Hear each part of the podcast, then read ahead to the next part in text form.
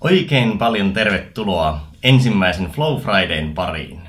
Minä olen Jussi Venäläinen ja nyt ekassa Flow Fridayssa aion kertoa sinulle salaisesta aseesta nimeltään Flow-tila, eli mikä se Flow-tila oikein on ja miksi se on niin tärkeää.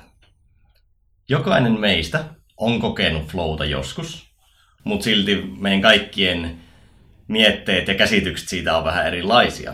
Eli jollain se liittyy urheiluun, jollain joogaan, kolmannelle, kolmas ei osaa edes selittää, mitä se tarkoittaa tai mihin se liittyy.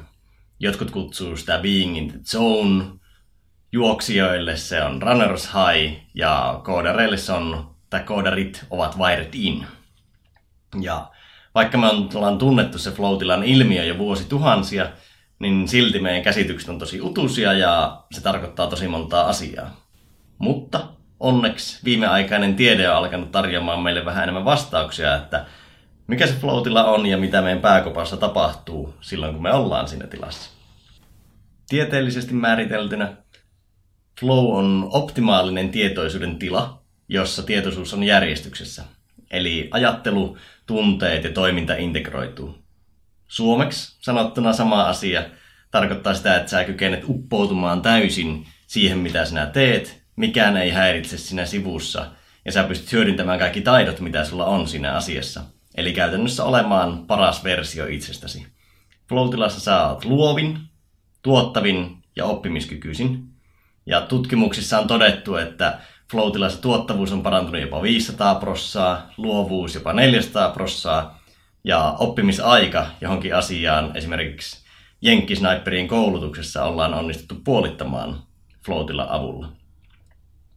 Yleensä flow liitetään just näihin urheiluun ja taiteeseen esimerkiksi, mutta yleisin tilanne, missä ihmiset kokee flowta, on syventyminen tietotyöhön.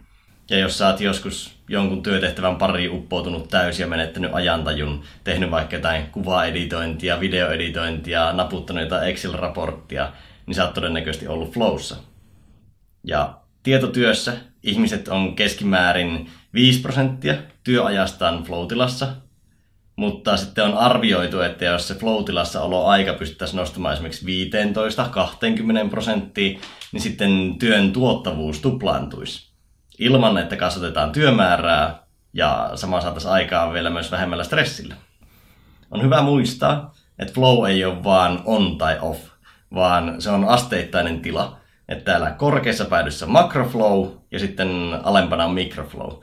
Ja tämä macroflow on semmoinen tila, jossa sä menet ajantaju ja hukkaat niin sanotusti jopa itsesi. Eli jos joku urheilija vaikka sanoo jonkun huippumestaruussuorituksen jälkeen haastattelussa, että se ei muista mitä se tapahtui, niin se oli todennäköisesti sillä macroflowssa. Ja microflowssa ollaan, suuri osa ihmistä kun ne on flow-tilassa, niin on microflowssa. Eli vaikka tietotyössä, meditaatiossa, kirjaa lukiessa, kaikessa tämmöisessä ollaan yleensä microflowssa. Ja ei sinä saa väliä, onko se flow tosi korkea tila tai matala flow. Anyway, se flow on aina tietty raja asti hyvästä. Eli se flow on luonnollinen ja meille kaikille saatavilla oleva salainen ase, jolla me voidaan katapultata itsemme parhaaksi versioksi itsestämme. Ensi jaksossa tulen kertomaan flown edellytyksistä, eli mitä se flow-tilaan pääsy vaatii, ja jos jäi vielä Flown nälkä, niin, niin jälkiruoksi voit käydä nappaamassa Flow-oppaan osoitteesta jussivenäläinen.fi.